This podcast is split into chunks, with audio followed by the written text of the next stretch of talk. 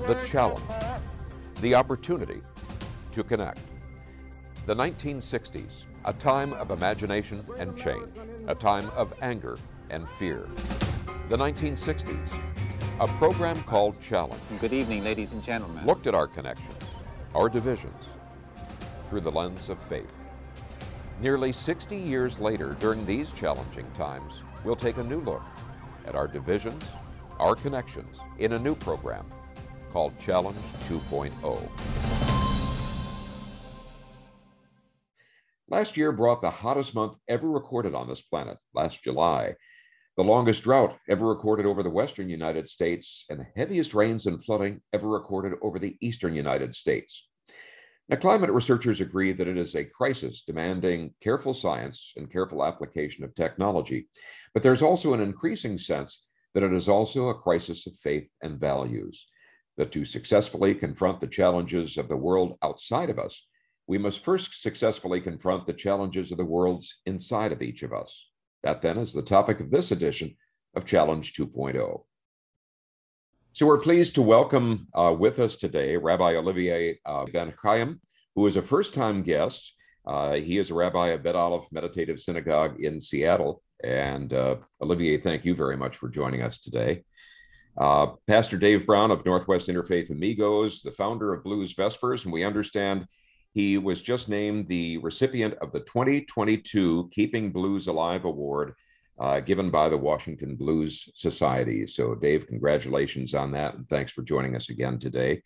And Imam Jamal Rahman uh, of Northwest Interfaith Amigos, and uh, who is also at Interfaith Community Sanctuary in Seattle. And I understand you're going to be hosting a Blues Vespers service at the sanctuary coming up uh, in June. So, again, thanks to each of you for joining us today on uh, this topic that's very central to our times right now as I was mulling this over uh, before we connected today, it strikes me that each of your faith traditions uh, contain some very powerful references to either the presence of the divine in nature or the relationship of the divine with nature. Uh, are there particular ones that really stand out for each one of you? And uh, Jamal, I might begin with you first. Well, first of all, Jeff, thank you so much for allowing us to be on this program, to be among these rectangles of love, as I say. Uh, you know, the Quran has uh, many verses uh, glorifying nature. There's a direct verse that says there's signs or messages of God in nature. Then the Quran has 114 chapters, and a number of chapters starts with the name of an animal or an element of nature the Prophet Muhammad, peace be upon him, he said, The earth is like your mother. Honor her, protect her. But the most astounding verse that uh, I, I think exists in the Quran, the holy book of Muslims, is a verse that says, The creation of the heavens and the earth is a greater matter than the creation of humanity, but people understand not. Therefore, walk softly, humbly on the earth. Well, the rabbi and I share uh, some foundational text in in in Scripture, um, and the text, um, the, the Hebrew Bible was Jesus's Bible, and there are some in the opening words of Genesis, some powerful images about creation, and I'll I'll defer to Rabbi Olivier to do that in his answer. Um, but we need to note that the Christian household, the Christian tradition, Jesus uh, is clearly related to the Jewish tradition. Jesus was a Jewish Jewish teacher and was shaped by by by Judaism and what Christians call the Old Testament, what I call the Hebrew Bible. Um, so we need to make that connection in the Gospels. What's remarkable is you don't have um, detached words. Jesus moves around the landscape and is in particular geographies for particular times of his journey. He pays attention, and the gospel writers pay attention to the land. He goes to the wilderness where he wrestles with what it means to be Jesus, what some call the temptations of Christ. He goes to the riverside. When he was tired, he went, according to the gospel, to a distant away place the crowds followed him, but he he went someplace away from civilization. So throughout the life of Jesus and his teachings, you see him being embodied or planted in particularly ge- geographical areas. And the geography mattered to him. And a topic we may explore later is also when Jesus teaches about caring for the least of these, the least of these are most vulnerable to changes in the creation in the environment and most dependent on the natural rhythms of nature. And maybe we'll address that later on. And, and Olivier, uh, what's your uh, perspective on that? Well, I would I would join with um, Brother Jamal and and and Dave in first of all thanking you for this invitation and to being here today with you. Jewish faith, Jewish tradition is replete with references to nature. There's, you know, Judaism grew up as an agrarian society.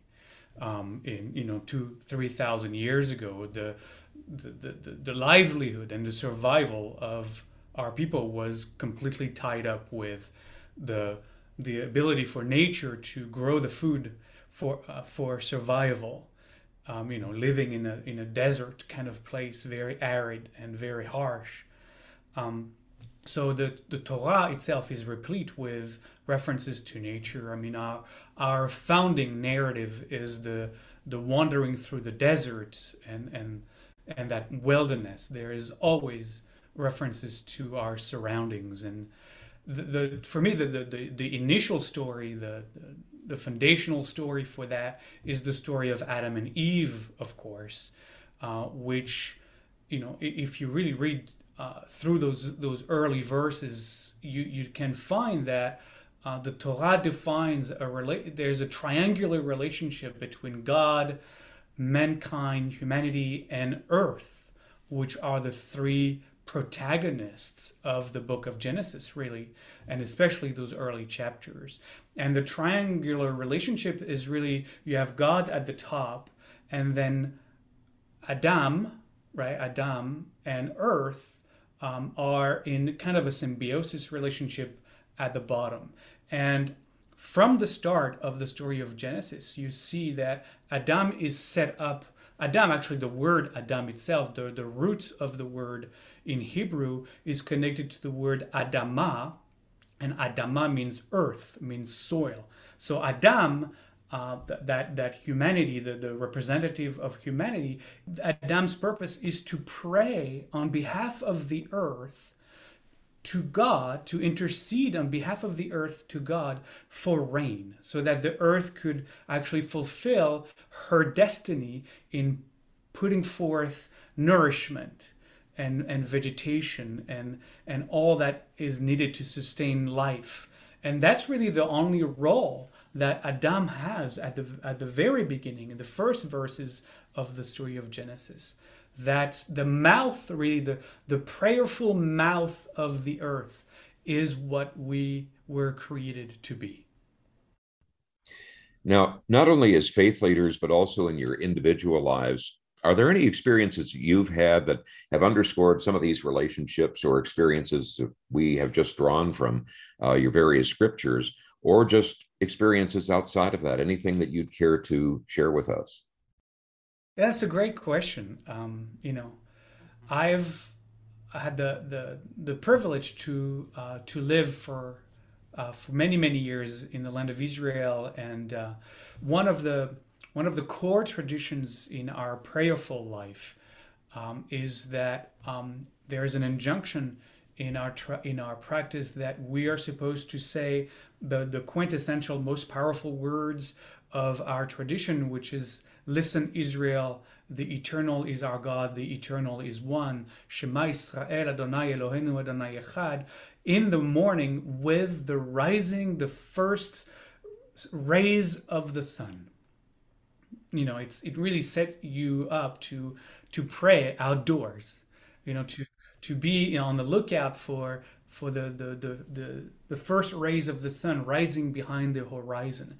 And i remember having climbed uh, masada in the middle of the desert uh, through the night and arriving at the summit of masada and finding ourselves, finding myself in the ruins of that most ancient synagogue from you know 2,000 years ago, and and putting on my prayer shawl and donning the tefillin, the phylacteries that Jews uh, pray in the morning with, and just watching the the sun rise over the horizon, uh, be, you know, behind the the Jordan mountains in the east of Masada, and to me that was just uh, the most uplifting and heart opening moment a prayerful moment uh, in my life. So that was that's the highlight of my personal relationship to this kind of uh, practices.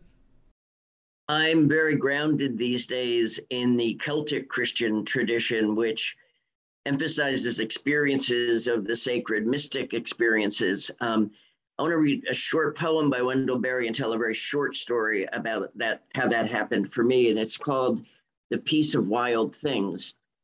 When despair for the world grows in me and I wake in the night at the least sound, in fear of what my life and my children's lives may be, I go and lie down where the wood drake rests in his beauty on the water and the great heron feeds. I come into the peace of wild things who do not tax their lives with forethought of grief. I come into the presence of still water and I feel above me the day blind stars waiting with their light. For a time, I rest in the grace of the world and am free. Wendell Berry. I've had those kind of experiences where I have felt God's presence, the sacred's presence, assure me or be close to me in beautiful natural places on the island of Iona, at the Nisqually Wildlife Refuge. And once at the end of the 90s, when I was going through a massive amount of changes in my life, I did a hike to Mount Rainier's Fremont Fire Tower. I stopped. I didn't have a camera. I didn't have my little screen to take photographs and document it. And I just stopped and looked out at the massive mountain that was there so long ago. And I felt somehow the presence of God tell me, it's going to be all right. It's going to be all right. The world is sacred. Rest in the sacredness of the world. It will be all right. And I was empowered by that hike in creation at Mount Rainier to move forward in my life and make choices and changes that really brought me to where I am uh, today and some of the good blessings that I've experienced today. So resting back in Wendell Berry's The Beauty of Creation set me free. Thank you, Brother Dave. You know, um, for me, a story that really has always, as I say, splashed in my heart, a story of my father. He was he told he told us that he was an average student, but when he was once, um, I think, eight or nine years old, he went into a forest, spent some time in nature, and suddenly he felt this energy come over him. He became enveloped, enwrapped in this energy, and something opened up in him. And from that time on, he became a brilliant student, always at the top of his class. From that energy he derived from nature. So believe me, I have tried many times going into nature. I've done all those rituals are being open. Nothing has happened but i still have faith. I still have faith. But i i uh, you know I, I my parents are diplomats always living in cities. My mother loved gardens. I've i've always been fascinated that when you plant a seed you know the intersection of earth water sun air you know it makes the seed grow into a tree there's a higher intelligence that has really filled me with awe. Just astonishment made me realize there is a higher intelligence. And particularly, I might just add at the end poetry about nature has made me connect to the divine. For example, you know, uh, this simple poetry about uh, this Christian uh, person who asked the, the tree, Oh, sister almond tree, oh, sister almond tree, tell me about God. And the almond tree blossomed. Hmm. And that for me, that resonates deeply. There are some people in each faith tradition and those that don't adhere to any given faith tradition uh, who don't consider responsibility to the environment uh, an essential part of expressing their faith or expressing their life. Uh, what is your response to that viewpoint? My response would be um, twofold, especially within the Christian household. Um, there are those who believe that the heart of Christian faith is about believing the right things about Jesus so we can go into the other world, which um, the consequences of that is uh, believing that this world is important is secondary. And they also believe so dramatically in the sovereignty of God that they can't believe anything could happen in creation that isn't under God's control. So they deny climate change. Jeff, you asked about uh, responses. In the right context, I, I would try to engage in respectful dialogue in the three cups of tea that Brother Jamal always invites people to.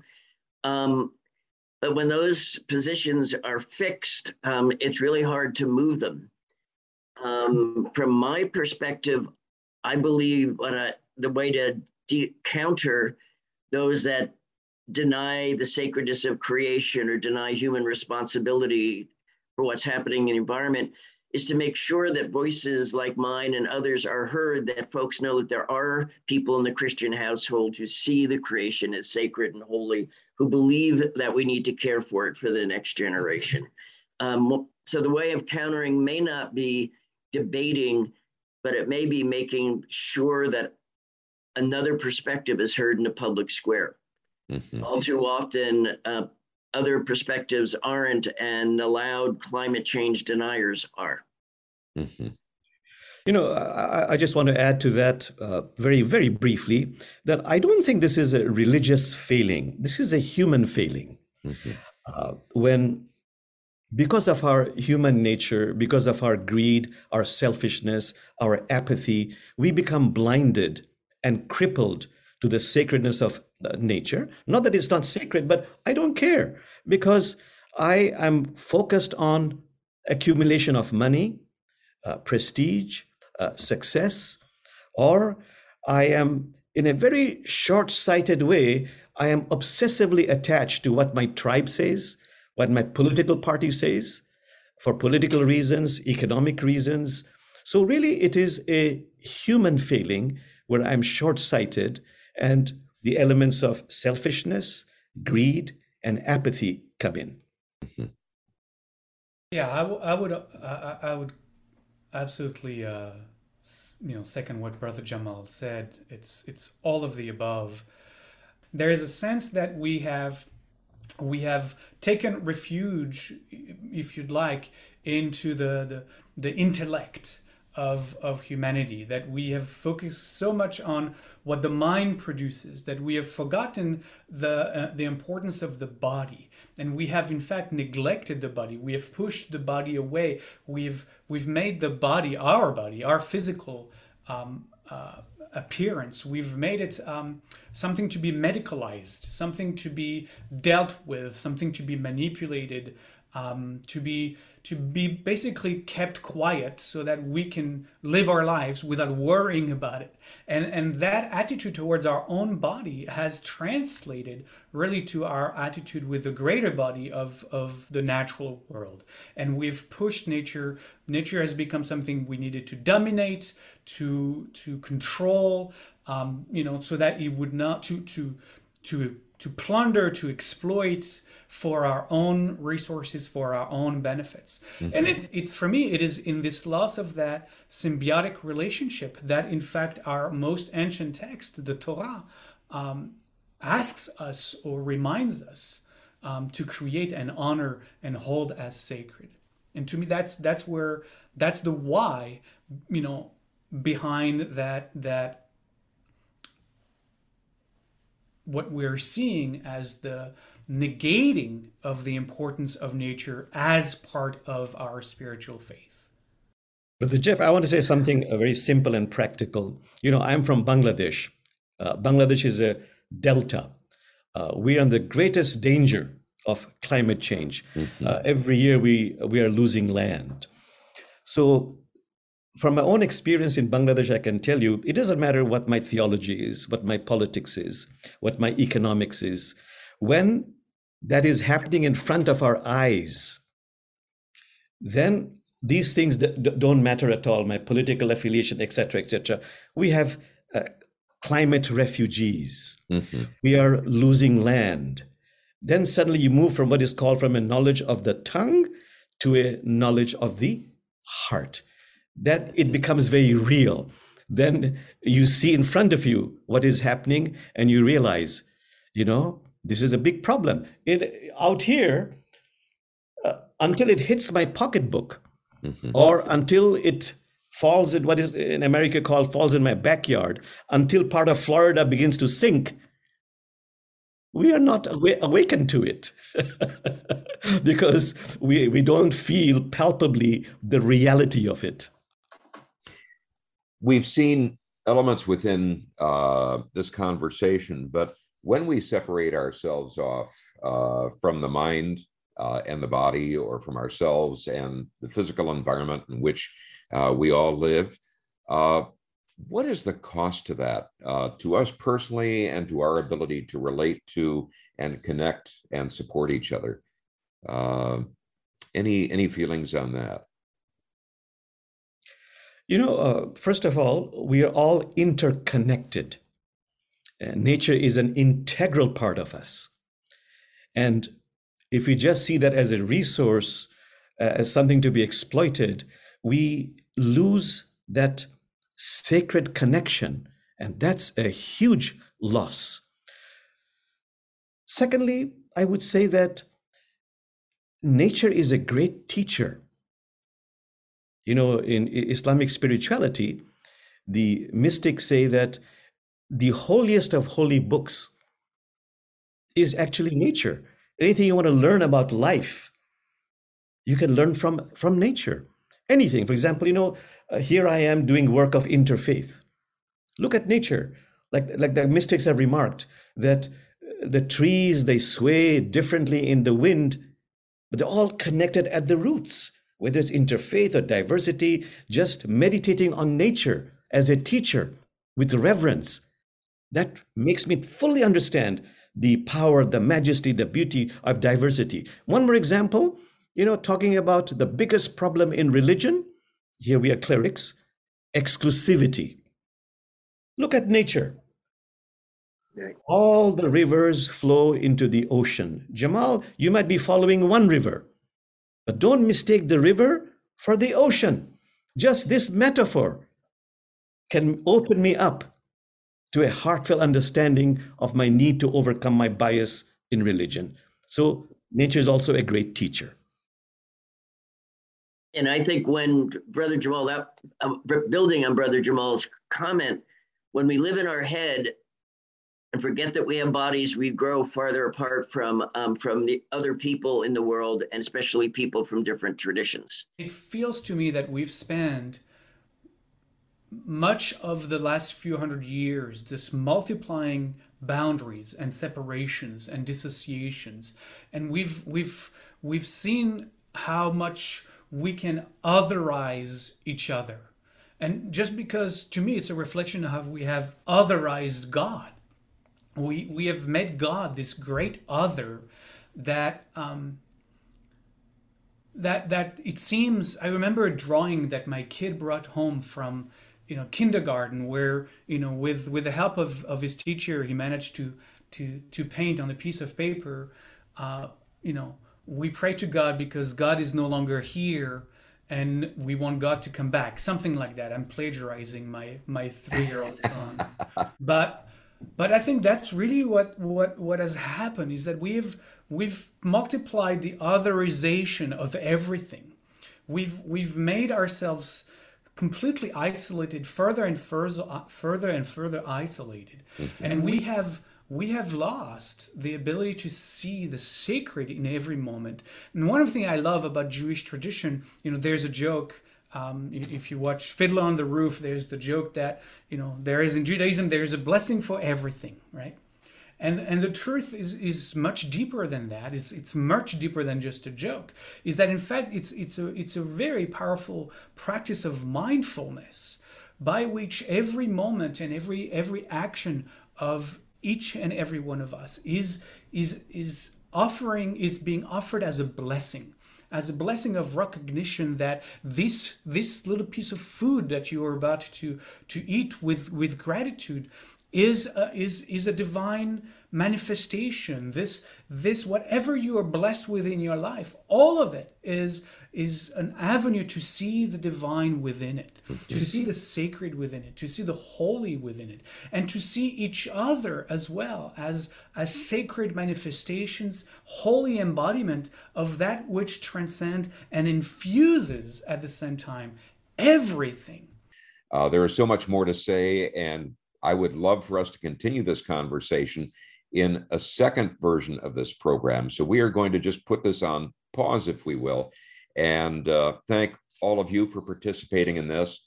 And uh, we're going to start up this conversation again uh, in next week's edition of Challenge 2.0. Thank you to each of you, and thank you all of you that are watching or listening to this program. And we hope you'll join us for the continuation of this program next week. Thank you very much. If you've enjoyed this program, found our conversations to be informative, entertaining, and thought provoking, and the vision inspiring of people from different backgrounds who can disagree without being disagreeable, perhaps you might consider supporting our program with a contribution. Your support will not only help our program continue, it will also support the broader efforts of Paths to Understanding, our supporting parent nonprofit organization.